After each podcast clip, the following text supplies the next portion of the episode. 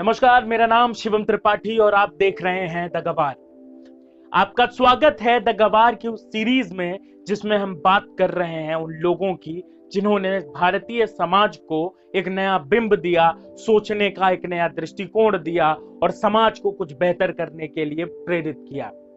आज इस एपिसोड में हम बात करेंगे एक ऐसे गुरु, एक ऐसे कवि और एक ऐसे धर्म सुधारक की जिसने समाज के उस वर्ग को संबल दिया, जिसने समाज के उस वर्ग को मुख्य धारा में आने का विश्वास दिया, जो वर्ग कई हज़ार सालों से समाज के निचले तबके में था। आज हम बात करने जा रहे हैं संत रविदास के बारे में। संत रविदास के जीवन काल को लेकर कई सारी किनविदंतियाँ हैं, लेकिन कई सारे स्रोतों से यह मालूम पड़ा है कि उनका जन्म या तो चौदहवीं शताब्दी में हुआ था, या तो पंद्रहवीं शताब्दी में। उनका जन्म शीर गोवर्धनपुर नाम की जगह पर हुआ था। ये जगह वाराणसी पे है और आज वाराणसी में ही संत रविदास के नाम से घाट है। व कई सारी ऐसी जगहें हैं जिनका नाम संत रविदास के नाम पर कर दिया गया। संत रविदास को कुछ लोग भगवान मानते हैं। कुछ लोग कहते हैं कि संत रविदास का जन्म समाज में उस वक्त की व्याप्त हिंसा और अन्याय को खत्म करने के लिए हुआ था। कई सारी किनविदंतियाँ हैं, हम उन सभी किनविदंतियों में से कुछ ऐसी घटनाएँ आपके सामने आज शेयर करेंगे, जिसका आज के वक्त में रेलेवेंस है। संत रविदास का जन्म नीच या निम्न जाति कहे जाने वाले शूद्र समुदाय में हुआ था। उनके पिता का व्यवसाय था चमड़ों का। वो मरे हुए जानवरों की खाल निकालकर उससे चमड़ा बनाते थे और चमड़े से फिर जूतियाँ या अन्य तरीके के उत्पाद तैयार होते थे। उस समय का जो सामाजिक परिवेश था, उसमें शूद्रों की वो दुर्दशा थी जिसकी आप कल्पना भी नहीं कर सकते। अगर वो गलती से भी भगवान का कोई मंत्र सुन ले तो उनके कान में जलता हुआ तेल डाल दिया जाता था। किसी शूद्र को इस बात की इजाज़त नहीं होती थी कि वो सवर्णों या फिर खासकर ब्राह्मणों के आसपास भी खड़ा हो जाए। कहते थे कि उनकी परछाई भी छू लेने से ब्राह्मणों का धर्म भ्रष्ट हो जाता था। ये वर्ग समाज में सबसे बड़ा वर्ग था। इसके बावजूद भी इस वर्ग के पास ना तो बेहतर शिक्षा थी, ना तो बेहतर जीवन जीने के संसाधन थे और ना ही कोई ऐसे अधिकार थे जो किसी मानव को एक सामान्य जीवन जीने के लिए चाहिए। ऐसी स्थिति में संत रविदास का जन्म उसी समाज, उसी कुल और उसी जाति में होता है। कुछ लोग उन्हें अलौकिक मानते थे तो कुछ लोग मानते थे ये भगवान के अवतार है। शारदानंद ब्राह्मण वर्ग के थे लेकिन वो इस छूत अछूत के आडंबर से और इस तरीके के प्रपंचों से बहुत दूर थे। उन्होंने बहुत पहले ही समझ लिया था कि इस बालक में एक अद्भुत विलक्षण क्षमता है। एक बार शारदानंद के बेटे जो कि संत रविदास के बहुत प्रिय मित्र थे, वो दोनों आपस में खेल रहे थे। जब वो खेल रहे थे तो शाम हो गई और संत रविदास ने उनसे कहा कि अब हम कल खेलेंगे, आज रात हो गई। अगले दिन जब संत रविदास वापस अपने गुरु के यहाँ पहुँचे तो उन्होंने देखा कि उनका बेटा मृत पड़ा हुआ है। पूरा परिवार रो रहा था, पूरा परिवार मातम बना रहा था। तभी रविदास उस बेटे के पास जाते हैं और उससे कहते हैं कि, मित्र, ये सोने का नहीं, खेलने का समय है। ये सुनकर वो मित्र खड़ा हो जाता है और तब लोगों को समझ में आता है कि ये भगवान का भेजा हुआ दूत है। ये कोई आम आदमी नहीं है। संत रविदास के बारे में एक और कहानी है। आपने एक दोहा सुना होगा कि मन चंगा तो कठौती में गंगा। ये संत रविदास का दोहा है। ये क्यों कहा गया इसके पीछे की कहानी समझिए। एक बार एक ब्राह्मण गंगा आरती के लिए जा रहे थे। उन्होंने संत रविदास को कहा कि आप भी मेरे साथ चलिए। संत रविदास ने कहा कि अभी मैं काम कर रहा हूँ, मेरे पास समय नहीं है। आप ये चार सुपारियाँ लेकर जाइए और मेरी तरफ़ से गंगा माता को अर्पण कर दीजिएगा।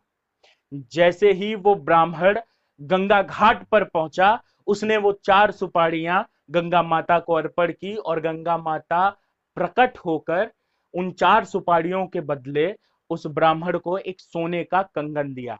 ब्राह्मण के मन में लालच आया, वो वो कंगन लेकर वापस अपने घर चला गया। उसे आगे सुनार को बेच दिया। सुनार ने वो कंगन राजा को दे दिया। राजा की रानी को वो कंगन बहुत ज़्यादा पसंद आया और रानी ने कहा कि मुझे इसका दूसरा कंगन भी चाहिए। राजा ने उस ब्राह्मण को अपने दरबार में बुलाया और उसे आदेश दिया कि इसका दूसरा कंगन भी लेकर आओ। वो ब्राह्मण असमंजस में पड़ गया। लेकिन प्राण रक्षा के लिए वो वापस संत रविदास के पास गया और उनसे सारी बात कही और उनसे क्षमा मांगी। संत रविदास ने इस बात पर किसी तरीके का कोई क्रोध नहीं दिखाया और उसी कठौती में रखे हुए जल से आग्रह किया कि हे गंगा माँ, प्रकट हो और इसका दूसरा कंगन भी दे। ऐसा माना जाता है कि वो गंगा देवी उसी कठौती के पानी से प्रकट हुई और संत रविदास को दूसरा कंगन दे दिया। इसी पर यह दोहा बना कि अगर मन चंगा तो कठौती में गंगा। ये कुछ किन विदंतियाँ हैं जो रविदास के बारे में प्रचलित हैं। लेकिन रविदास जी का जीवन इससे कहीं बड़ा था। रविदास को भक्ति काल के समय का माना जाता है। भक्ति काल वो समय था कि जब समाज के निचले तबकों के पास न मंदिर जाने की इजाज़त थी, ना उनके पास पूजा करने की इजाज़त थी, ना ही वो भगवान के श्लोक और शब्दों का ज्ञान था। ऐसे में रविदास ने समाज के अलग अलग कोनों में अलग अलग भौगोलिक जगहों पर ट्रैवल करना शुरू किया, भ्रमण करना शुरू किया और भगवान की शिक्षाओं के बारे में लोगों को बताना शुरू किया। इसी भ्रमण से समाज के अलग अलग कोनों में धर्म, आस्था और भक्ति की शिक्षा मिली और एक भक्ति मूवमेंट चालू हुआ, जिससे समाज के हर वर्ग में ईश्वर की भक्ति का बीज पड़ा। उनकी वो जो निर्भरता थी उच्च या कुलीन लोगों पर भगवान का नाम स्मरण करने के लिए, भगवान के चरित्र को जानने के लिए अब वो निर्भरता कम हुई और जो व्यक्ति जहाँ पर संभव है, वहाँ पर पूजा करने लगा, भक्ति करने लगा और ईश्वर को समझने लगा। ऐसा माना जाता है मीरा जो कि एक राजा की पुत्री थी, जिनकी शादी के बाद कृष्ण भक्ति में आस्था हो गई और उन्होंने सर्वस्व राजपाट छोड़कर सिर्फ़ कृष्ण में अपना ध्यान लीन कर लिया, उनके धर्म गुरु भी संत रविदास थे।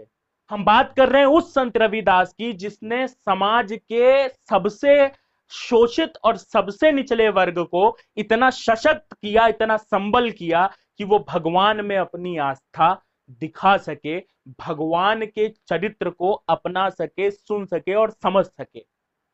संत रविदास निर्गुण काव्य धारा के माने जाते हैं। निर्गुण काव्य धारा का मतलब क्या है कि वो भगवान को किसी आकार में देखने से ज़्यादा, संसार में देखने पर यकीन करते थे। यानी वो ये मानते थे कि ईश्वर एक शक्ति है। ईश्वर एक समुद्र है जिससे हम लोग बाहर आए हैं और जब हमारे शरीर को, जब हमारी आत्मा को मोक्ष मिल जाएगा तो हम उसी समुद्र में वापस जाकर विलीन हो जाएँगे। संत रविदास के बारे में आज जानना आवश्यक इसलिए है क्योंकि संत रविदास उन पहले पुरुषों में से थे जिन्होंने समाज की इस बनावट को चैलेंज किया। आज भी अगर आप देखें तो एक कुत्ता किसी ब्राह्मण का बर्तन चाट ले, उस बर्तन को वापस धोकर इस्तेमाल किया जाता है और कोई दलित अगर उस बर्तन को छू ले तो उस बर्तन को वर्जित कर दिया जाता है। ये कैसी धारणा है कि जिसमें एक इंसान को एक कुत्ते से बदतर जीवन जीने पे मजबूर किया जा रहा है?